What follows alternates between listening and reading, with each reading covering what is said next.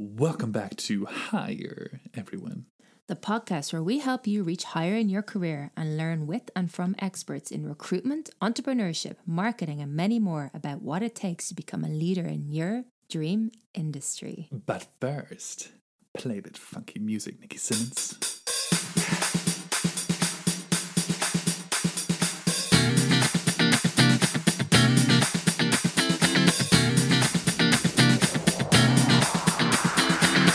Higher. Can I just say, I'm excited. I can see that, Tom. But do you care to share exactly what you're excited about? Because this is one of my favorite episodes to date. Mm-hmm. It's rather yummy, isn't it? Let's not beat around the bush. What do we have in store today, Tom? I'm so glad you asked. Today on the show is, and I'm going to destroy his name, Sudhanshu, or for short, Suds, Saranwala, Chief Diversity Officer at Infarm. Chief Impact Officer at Infarm. Gasp. A company revolutionizing sustainable agriculture through smart cities and vertical gardens. Previously, environmental warrior supreme with the W W F taking on giants such as the palm oil industry and ivory trade. Here to tell you, dear audience member, all about his spectacular career and how you too can create a path in sustainability that's thrilling, pays the bills, and secures our world for generations to come. Like I said, so excited. Let's go get it. We have the amazing Suds on the show. So excited about this one. I am so stoked. Thank you for joining us, Suds. You know, we have told the audience a little bit about yourself in our introduction, um, but please, in your own words, who are you, what are you all about, and what are you excited for, let's say, in the past seven days?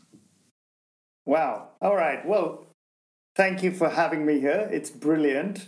Uh, and uh, you're already starting off with challenging questions, so I love that. uh, so I'm Suds. I, I do have, I've been called worse. I have a very long name. It's Sudhanshu Saranwala, if you want to try that. Uh, but it got abbreviated, you know, about twenty-five years ago in Hong Kong by an Australian who, as you know, they abbreviate everything. So it's yeah. So, so that's me. Um, I currently work uh, for a uh, for a scale-up operation of a company called Infarm, which is a vertical farming company, and it brings together all of my experience in sustainability, entrepreneurship, communications, and my love for technology. So, if I look back over my career, it's what I would call, or what other people would call, a non-linear career, which consisted of a decade in the corporate sector, a decade as an entrepreneur in the digital music space, and a decade in the international N G O space. So privileged to have lived in India, Hong Kong, Singapore, and in Switzerland, and worked across pretty much every geography. So here we are in Switzerland right now. With us in Switzerland too. Oh, that's amazing, Suds. And I'm no doubt we're going to go through your whole career over the course of the podcast. Now, Suds, we normally ask our Our, our guests to keep a few of their most prized tactics that people often don't do, but they're going to have to absolutely do at the end of the show. So if you could keep those until the end, that would be fabulous, because we want people to listen all the way to the end. Okay? Sure thing. Sure. Um, also, at the beginning of an episode, we sometimes like to do a little myth busting. So let's get into it. Here's one for you. One has to make a choice for their career. Either work in a conventional job and make money, or sacrifice it all, eat only ramen noodles, earn a little, and save the world in the N G O sector. Is this true or false? Well, I I actually think that it's it's interesting that you talk about conventional and unconventional jobs, because when you're in the N G O sector, that is pretty much a conventional job. And when you're in the corporate sector, that's a conventional job too. So it depends on where you're looking at it. It's always the other side, right? Unconventional or greener grass, or whichever way you want to state it. So it's actually neither true nor false, and it's both true and false. So look, it's it's twenty twenty-one now. The world has changed. And how? Purpose is at the heart of what the millennials, Gen Z, whatever other terminologies are they are looking for. It's not just the money, it's therefore purpose and money. Can you therefore get both? Of course. And that, in fact, is the new normal. Mm. Create a living and make a difference. So is that true or false? I think it's both. I think this is a wonderful answer, because this is all about, you know, that's why we want to bust these myths, right? It's not the not-for-profit space um, working on impact and sustainability. It's not an unattainable, mythical thing. It's out there. Those are real jobs. We can like deploy really interesting skill sets all in one. But I have another myth for you. Um, in terms of exciting career aspirations, only the big names like the W W F, Greenpeace, Amnesty are, you know, worthwhile pursuing in the not-for-profit space, because the smaller N G Os, they don't have an impact anyways, right? Is that true or false? So I, I love the true or false, because I can't tell the difference anymore as, as these lines blur between the N G Os and the new holistic organizations.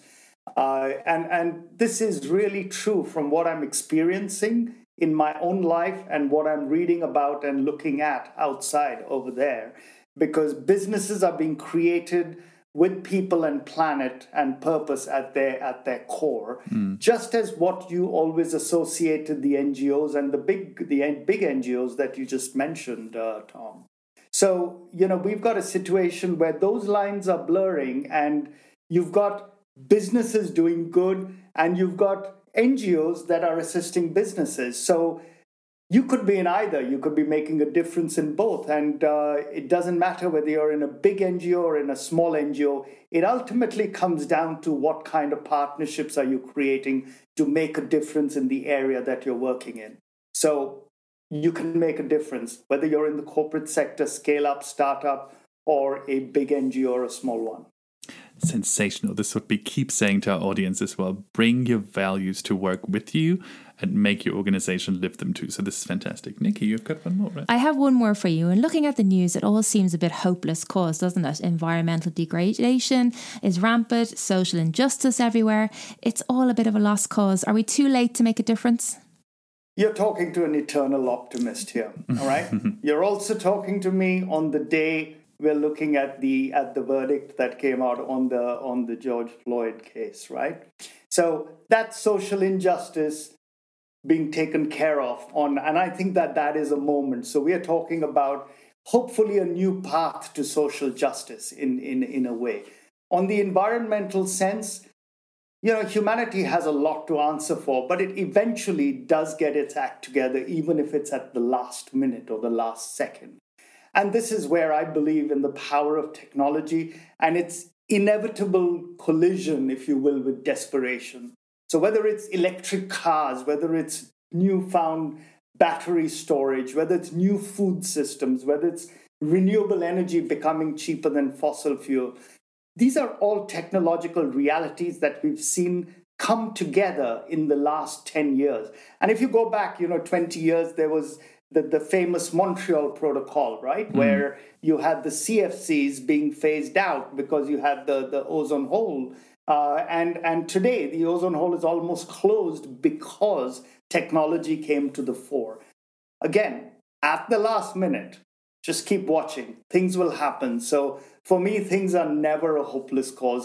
There is always, there is always that moment of stoppage time when you can make a difference.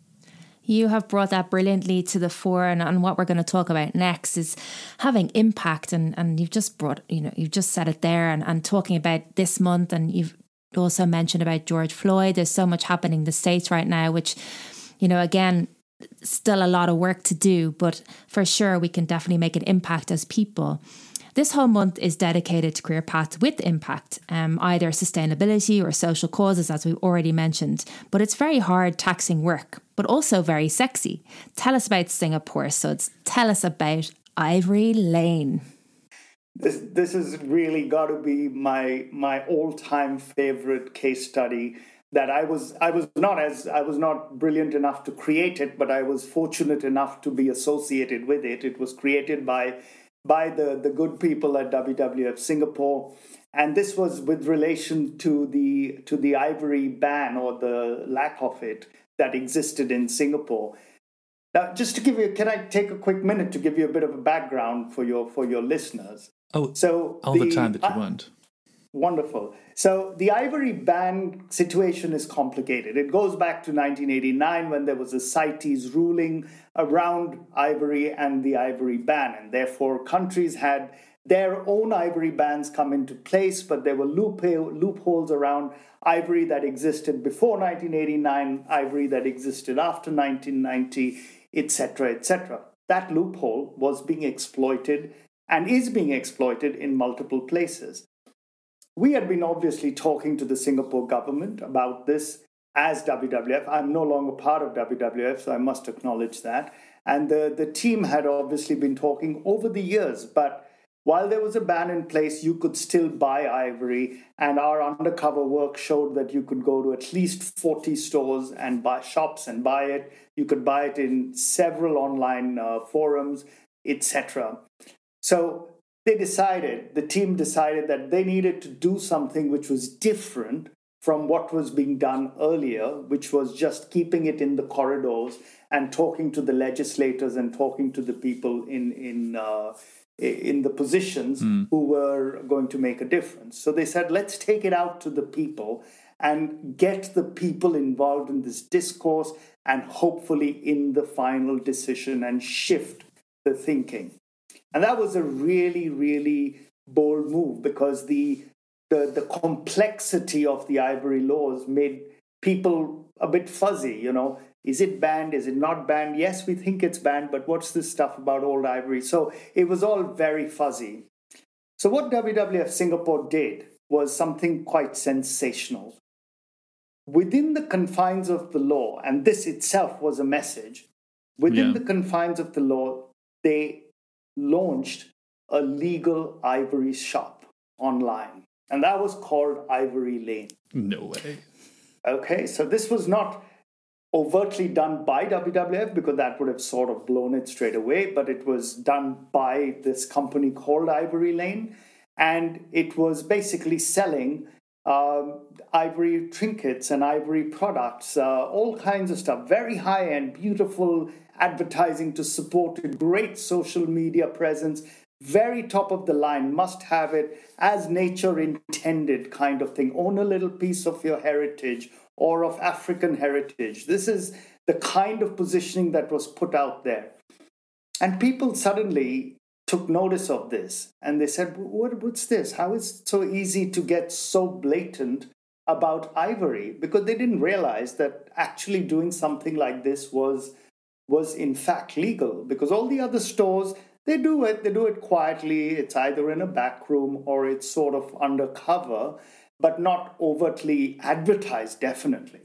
But suddenly this was being advertised and it started gaining momentum and it started trending and people started expressing their disgust and their indignation at it. And we fueled it. Uh, the, the team fueled it and they issued letters saying, we understand that there has been some consternation about this. Why? This is legal. This is, you know, part of heritage. This is this has been going on for many years in many countries, including our very own. So, you know, please go ahead and order your, your ivory products kind of thing, which only fueled it further. And this escalated the, the issue very dramatically. And I, as a, you know, for a moment, as a, as a, just as a citizen in Singapore, was suddenly being contacted by people who normally would never get involved in conservation-related issues. And they were saying, have you seen this? What do you guys have to say about it? And that I knew that we had then hit the mainstream because it had now spilt out from what would have been traditionally the, the conservation sector. Mm.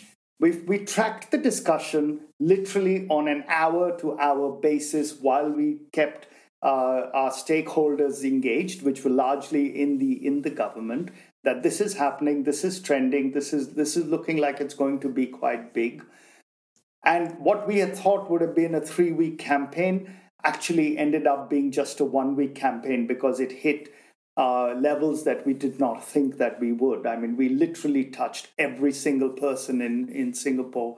Uh, all of our social and regular media um, engagement figures and reach figures crossed five million. We had more than wow. one hundred fifty thousand engagements, active engagements on, on social media, primarily Facebook. Uh, and and the, you could not but help take notice of this. So we sort of packaged all of this information and of course we then revealed it to the public that, look, this was us. here's what, here's the reality behind Ivory. And people really came down hard on that and said, we need tougher legislation. It is a shame for us to be able to live with stuff like this and not do anything about it. This gave us enough momentum to take it to the to the relevant ministries, to the relevant uh, environmental agencies, who then did their own work as a result of this, and exactly twelve months later instituted what is to date the toughest ivory ban in the world at a country level. So it's serving as a model for many countries to follow, uh, but it was really, it really did plug all the loopholes.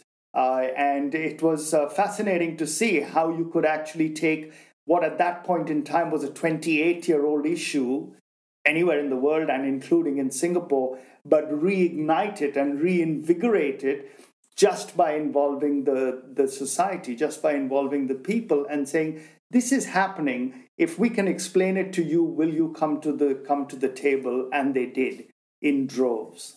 So that was Ivory Lane, one of the best moments that I can remember from my time, my decade at W W F.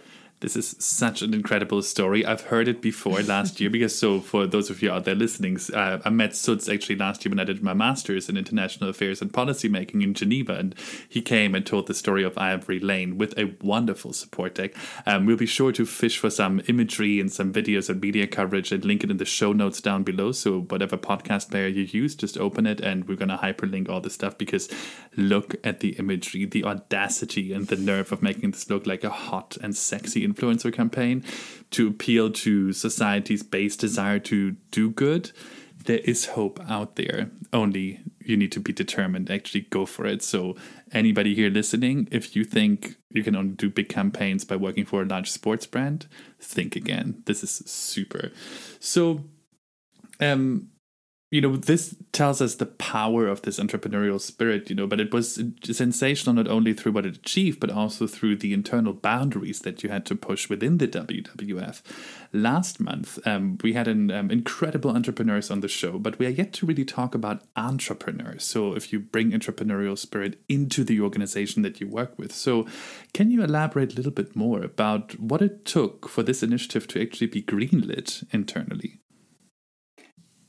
So that that was actually a, a, that's a great question, and that's a great learning for, for me as well, because it really was that it was it was about trying to ignite that entrepreneurship in, in within the organization, which is anything but right, and it's a it's a much more studied, policy-led conservation organization, and something like this just did not sit well with everybody. So it was it was quite divisive. Some people loved it. Uh, some people hated it. It was very Marmite, as some people would say. But it required a certain amount of internal management and a certain amount of internal uh, guidance, if you will. Uh, so we had, there were several layers. So, you know, you had these, the office itself, which was actually putting the uh, the, the proposition forward. And that had its own board of trustees who needed to be sure that what was being put out there was legally within the boundaries of, of their jurisdiction. And and if so, what was, and if it went wrong, what was the reputation risk? So that needed to be mapped out before anything could have been greenlit internally within that office. Then you look at the next layer of the concentric circle around it, which is in the region, as to how does this affect the offices in the region or the countries in the region, because there was there's ivory sensitivity in many parts of Asia. As you know, you know, China is the biggest consumer of ivory products, and, and this is, we're talking twenty thousand ivory, twenty thousand elephants a year. That's the appetite for ivory, uh, which is quite a staggering number when you think about it. And what could be the repercussions of that? And then there's the third layer, which is the international Uh, some organization that we're talking about. What are the repercussions of a program of this kind or a campaign of this kind uh, in, in other countries which are far removed but are obviously very close to the ivory situation? So it was really a question of defining and managing stakeholders across the board. Uh, not, but not that you could get everybody to agree, but you still needed to manage them, and uh, you needed to protect the team that was delivering. And I played a bit of a role in helping to protect the team so that they could proceed with their uh, activity uh, while we manage some of that environment. And of course, nothing succeeds like success. And when you know when the ban did occur, some of that criticism did uh, did die out because there was recognition that this had been a powerful campaign that triggered a powerful ban. But it it it does it does take a fair amount internally in any organization, let alone externally, to be able to bring that sense of entrepreneurship or intrapreneurship internally. Yeah, and you speak about all those layers, but you didn't have a massive timeline, did you? It was pretty short, and you managed to build it in record time.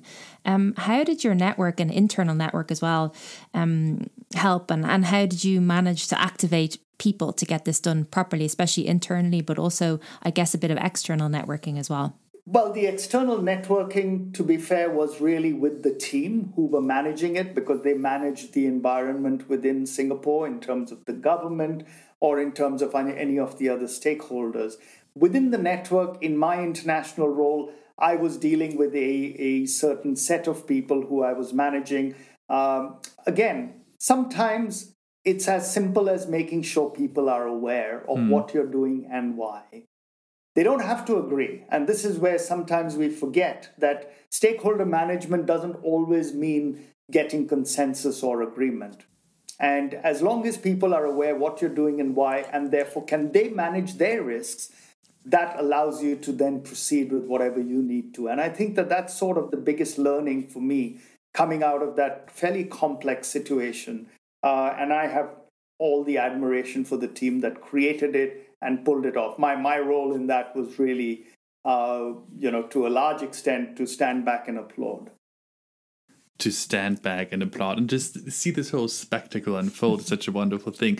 We used to, back in my, you know, corporate job from two months ago, um, we used to call this friend raising in a way, right? We wanted to make sure that people are aware and give them what they needed to sort of rally to your cause.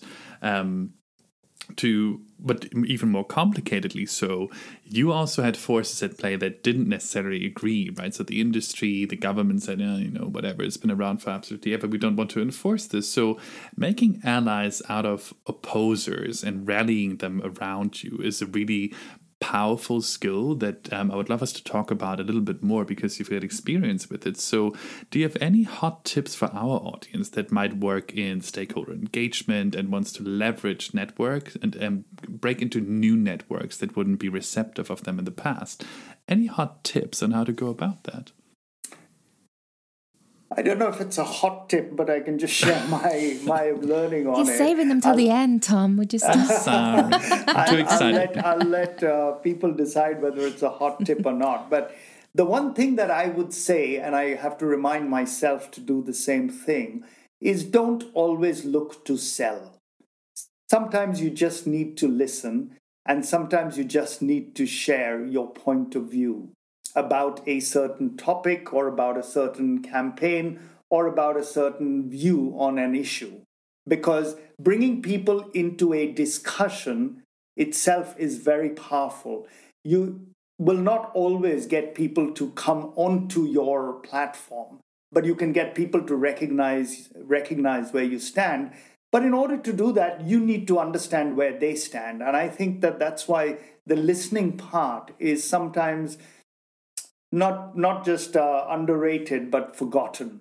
Mm. And and it's important to understand, you know, where does the where does the government stand on this and why? And therefore, where do we stand on this and why? And I think that that opening that exchange or getting to a point where you can exchange that information is already quite good. But because if you approach it from a point of confrontation, you are automatically creating a win-lose.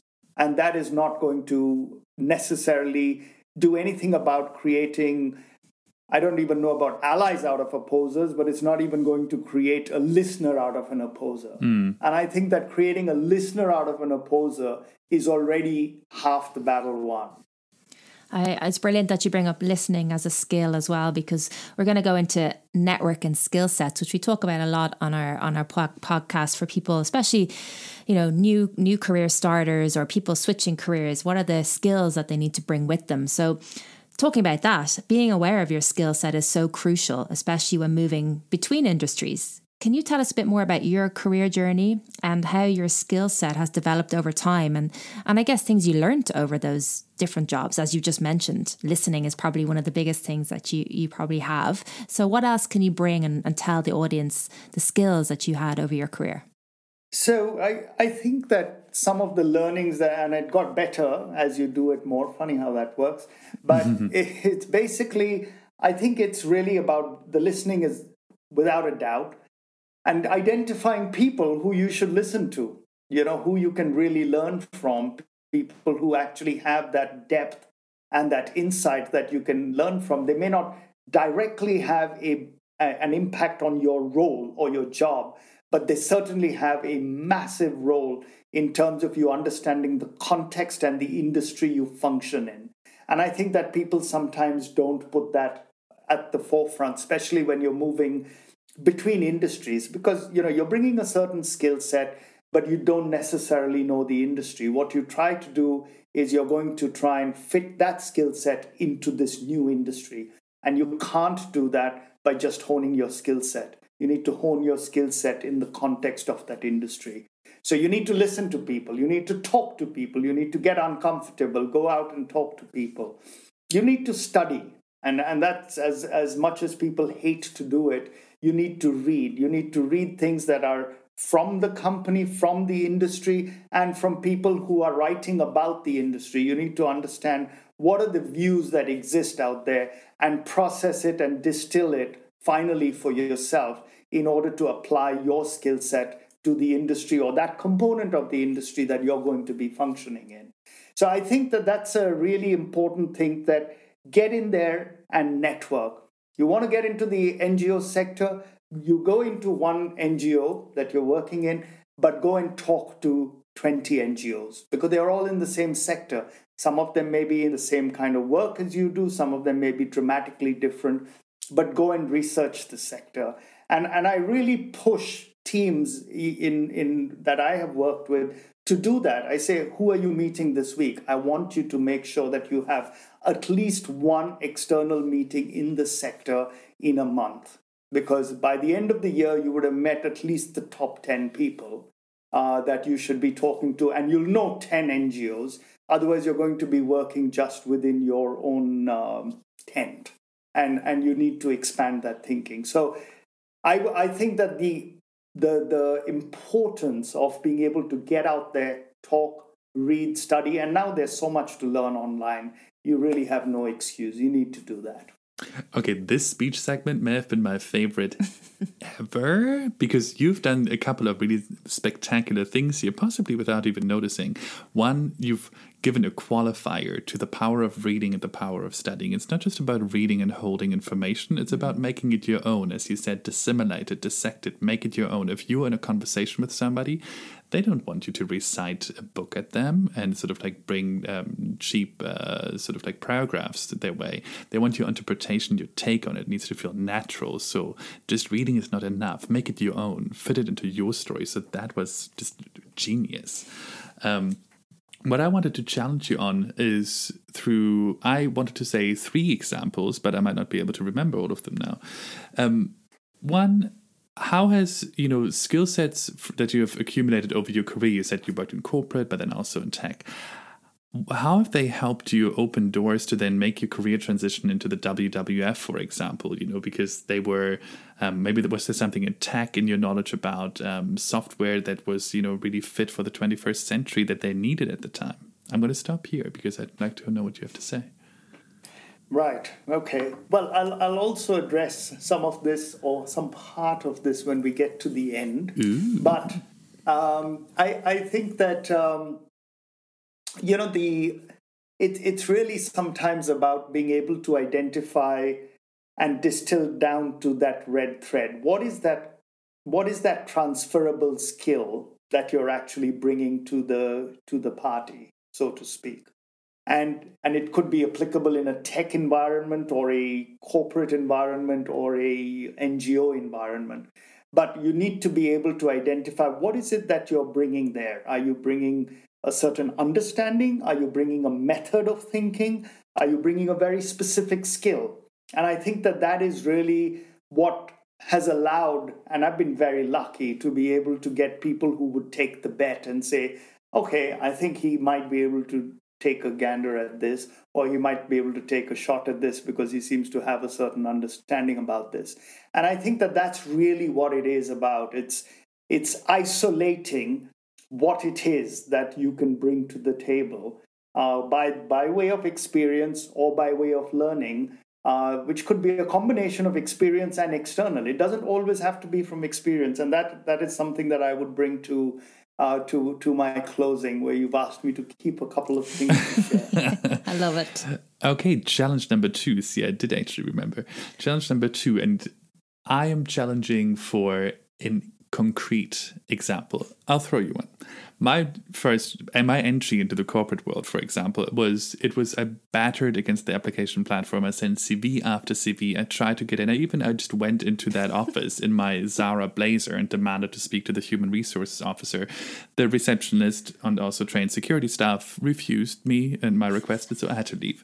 So in the end, my entry into the corporate world was facilitated through a strategically hosted dinner because I knew somebody that knew somebody that knew a manager in the division where I wanted to work. And so we pinged out an invitation and they all sort of arrived at the dinner party where I could make friends. And then a week later, the phone call came. Hey, we have an open position. We know you're looking. Do you want to come aboard?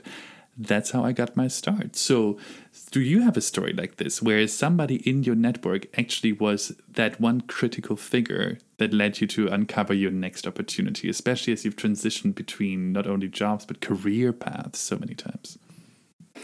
Yeah, look, there's. I, I love that story, and I and I think that that story for me goes back to some of the things I was talking about, right? I mean, these are stakeholders, these are people you were listening to, these were people you were making connections via via, and you were getting them together at a dinner. And it wasn't just when they showed up at the dinner that you said, "Yeah, you need to give me a job." You sort of had that platform where you engaged, and I think that that's such a powerful Uh, learning, you know, just listening to that story. In terms of an example from me, well, um, I'm not entirely sure which one I should take. There's a couple there, uh, which uh, I will I will allow you to then edit out whichever one you want to use. Um, I I actually when I when I was transitioning from the television industry, I used to run M T V for Southeast Asia in the bad old days. Ew. And uh, I was uh, at that point in time there was this funny thing called the the internet that was beginning to happen, and uh, and I was sort of you know I liked technology. I was wondering what this is and you know what what is the implication of this, but I never really thought about it as a, as a business. Uh, for myself, at least. I mean, of course, it was, you know, Web one point oh. There were many crazy businesses happening at that time. And I had a mentor, right? And my mentor who had helped me in my early days in advertising at J. Walter Thompson, and he used to be a, a big guy at Unilever, was now based in the U S, and I was in the U S on work. So I decided to meet him, and I said, okay, look, this is what I'm thinking about. You know, I'm looking at these television companies, and, I'm, and I sort of gave him the whole spiel. And he just listened to me. And then, you know, he was a really wise man. And, and that's a really, he'll always stay with me in, in, in my vision.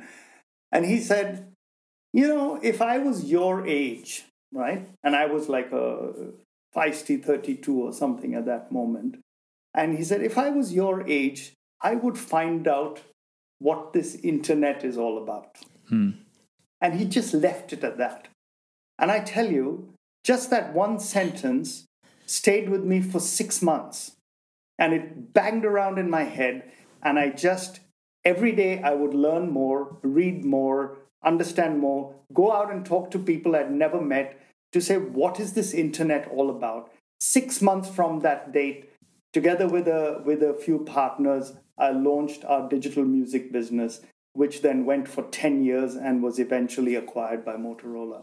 So that, you know, for me was was such a wonderful moment, because it was just one sentence. He didn't lecture me, he didn't berate me, nothing. He just said one thing which stuck. Uh, and it allowed me to sort of go out there and practice all the things that I, I've sort of been thinking about, you know, learning, studying, talking to people, yeah. uh, and taking it further. I want to know how long a digital asset or video took to upload in those first few days, first few years. Because yes. It's annoying now sometimes. Imagine back then. Oh, God. Oh, you don't even want to know. I mean, at that time we had, you know, these music files, which were like these massive, you know, two megabyte, megabyte files. And uh, they would take, you know, hours to upload. And we, you know, it, it was, but it was, it was the, the vision, right? It was, I still remember in, in nineteen ninety-nine talking to the music industry and saying, by twenty twenty, most of your music is going to be digital. And they would say, all right, get out of my office. and, uh, and, you know, I was looking through some papers and I sent it through to some of my previous colleagues just a, a couple of weeks ago. And I sent them our projections from nineteen ninety-nine. And I said, guess what? The reality exceeded our projections, and we had a bit of a laugh. Uh, but it, it was tremendous. It's, it was a hell of a journey. Wow. Always ahead of the curve. Yeah, absolutely. What an amazing story. We'll, we'll have to talk more after the show about that. Um, back working into the N G O land, as someone yeah. who's swam in waters of both major N G Os and smaller players, please tell the audience, if there's someone out there aspiring to get involved in conservation or social impact work, where should they look? What What places should they go to? Can you give us some good examples of where they can go, like platforms, like websites, like uh, what other chat rooms, events. Not chat rooms, but, you know, events, things like that, that they can actually go to now while they're listening and, and check it out? Right. So, look, I think it's really important for people who are interested in making a difference of, of, you know, furthering a certain cause, to be very clear on what that difference is that they're looking to make, you know, whether it be environmental, whether it be social, whatever, right?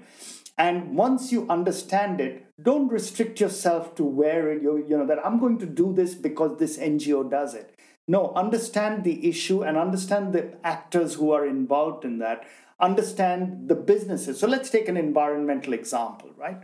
So let's say you're dealing with an environmental issue related to energy or whatever. Look at There is a bunch of N G Os that are working on it. There are businesses that are working on energy for the future.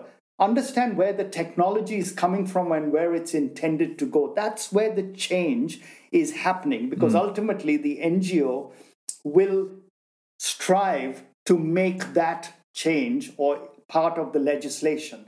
Today, when an N G O talks about the need for countries to adopt renewable energy, if you unpack that, what are they talking about? They're talking about the technology that allowed for renewable energy to happen.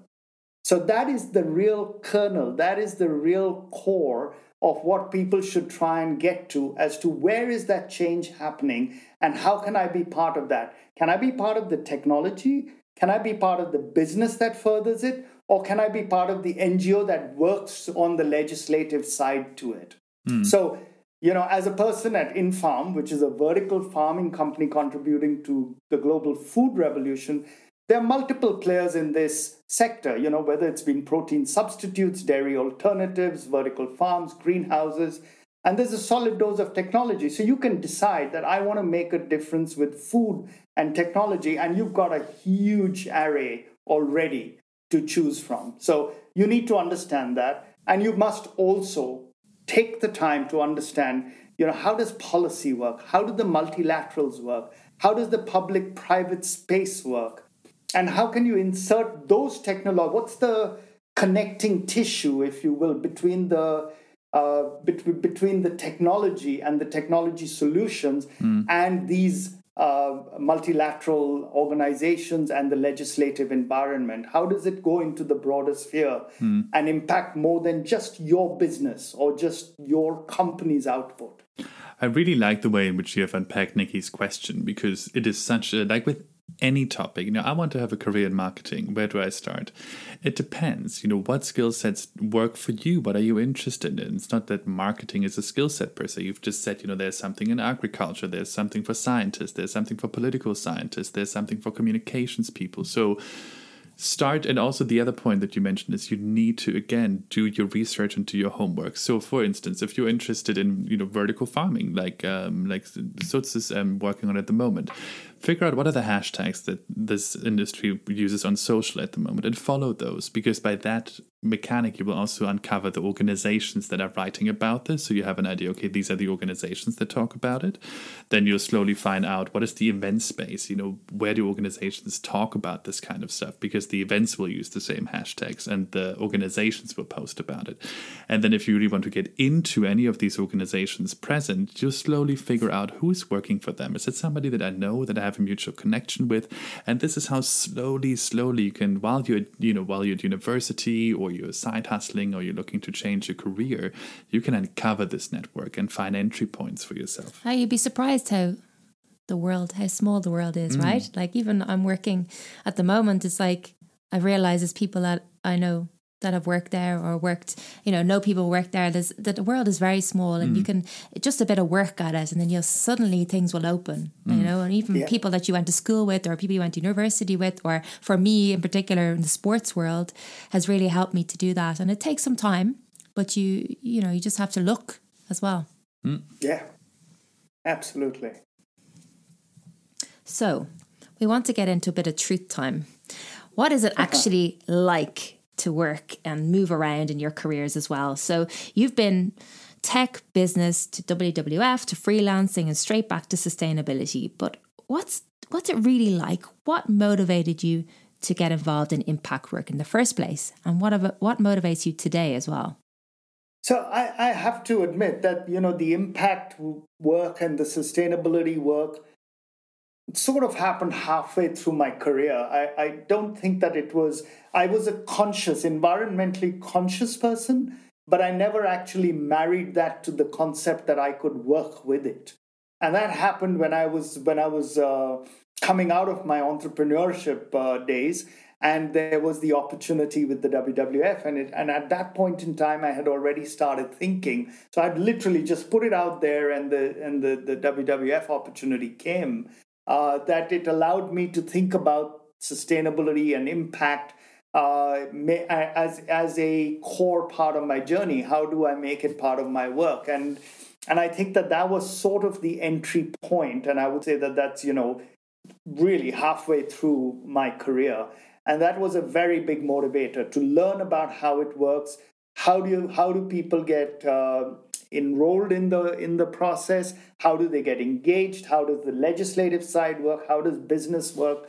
This this was actually very instructive over the last uh, ten, eleven years. And therefore, as I looked forward, I, w- I found it very difficult to imagine a world where I would be working without impact being at the core of what I'm delivering. And therefore, when the Infarm opportunity came, it was It was just, I couldn't make it up. I mean, it was a combination of food, environment, impact, and technology. It was brilliant. It was just a, a, a one very potent mix coming together. And, and again, the impact is a very core part of that. So for me, it is now normal. It's going to be very difficult for me to be operating in a business or other forum without impact being at the core of what I'm doing. And this is also the thinking, like I mentioned earlier, for the younger generation, because for them, it's not possible to be thinking of business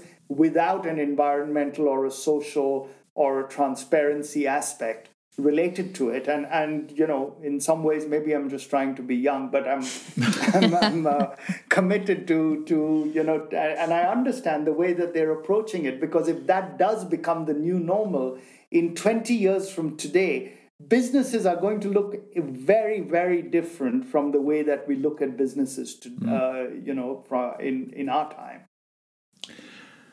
You know, I'm one, I'm really jealous about your position at Infarm, because it sounds like the combination of things, though, and the skills that you get to exercise and the impact that, you, that you're allowed to have. So I'm going to stay very close to the story. And if and when finally you decide to abandon the post, I'll be right there. The other point that I want to just, you know, just translate it back to the audience, because this is my ambition, and I think it's Nikki's ambition as well, you know, for the social and environmental duo that we are.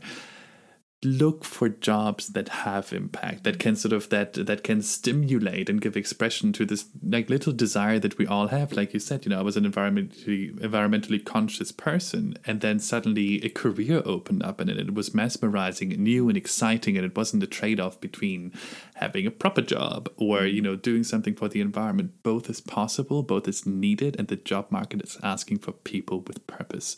So get out there and get to change the world together with us. Yeah, and don't lose hope. I think Suds has just put it perfectly. Mm. Like it was a multi, multiple careers before you came. It all, suddenly all came together, you know. So don't forget that it can happen at any stage of your career, right? And it happened very perfect timing for you, Suds, I'm sure. And Tom, don't worry, it's coming. It's on its way. It's coming, coming. Look, my mind is absolutely blown. Thank you so much, Suds. It's been amazing. We've so much to go away and think about. And yeah, just a massive thank you from me anyway. And as always, as be- uh, promised at the beginning, Suds. So what are the top three things you notice people aren't really doing as they're thinking about their own career journeys and their own career development that they should start doing immediatamente when they're finished listening to uh, this closing segment um, of your podcast? Is that podcast? a new That's word you just made up? It's Spanish, which I don't speak, but I like to pretend to sometimes. Anyways.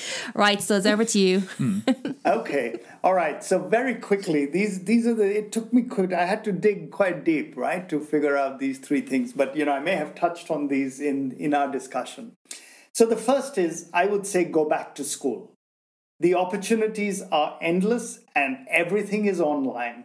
Learn what you think you want to learn. Don't constrain yourself by what you think you should learn for your job. So if you have an interest in the most bizarre thing which is not related to your current job, go and learn about it. Enroll in a course. Maybe spend a little bit of money because then you'll be serious about it. But do it for yourself. You don't know when it's going to come back and support the next thing that you do. Go back to school. That's the first thing. The second thing is, do not let your last job define you. Okay, that's a bit mm. controversial, unless, of course, you want it to. So people are often the first people to put themselves into a box. Get out of the box. Just don't let that last job define you, because it'll prevent you from moving around and experiencing and learning new things around the world. The third thing is experience different sectors. This I can tell you from my experience. Work in startups, work in corporate, work in N G Os, work in scale-ups. You learn more than you can ever do by staying in one sector. And mm. importantly, you open your mind, because the way people think in each of these sectors is dramatically different. And if you can bring the thinking of one type of sector into another one, that's gold dust. So you should do that. Move around in the different sectors. You learn so much, and you learn so much about people. It's fascinating. That's all I've got. That's all you've got. Wow, you've given us so yeah, exactly. Really? You've given us so much over over this whole podcast, through the podcast, and of course at the end, which is amazing for the audience, for things to take away with them. But thank you so much again. It's been amazing. I'm delighted you came on the show. Thank you. That was brilliant. I, I loved uh, working towards it. I really relished the opportunity, and I and I appreciate the time. Thank you. No, thank you for your time. so, so, dear audience member, if you've made it to the end of this episode, congratulations. And also, I bet that now you're quite stimulated to just listen to it all over again, this time with a notepad in hand, obviously. If you are here with us, please hop over to uh, our Instagram channel, if you have Instagram, naturally. It's Go Higher Podcast. It's also linked in the show notes down below. And let us know what you know what is what are your values, and how are you seeking to bring them to your work, to your social life, to your lover. If you liked what happened today, we got plenty more in store for you. Next week, we have Andy Andrea in the virtual studio. Andy will take us deep into the world of the United Nations, World Economic Forum, and the big international players that you've probably heard of at some stage in your life. But until then, let's go get it.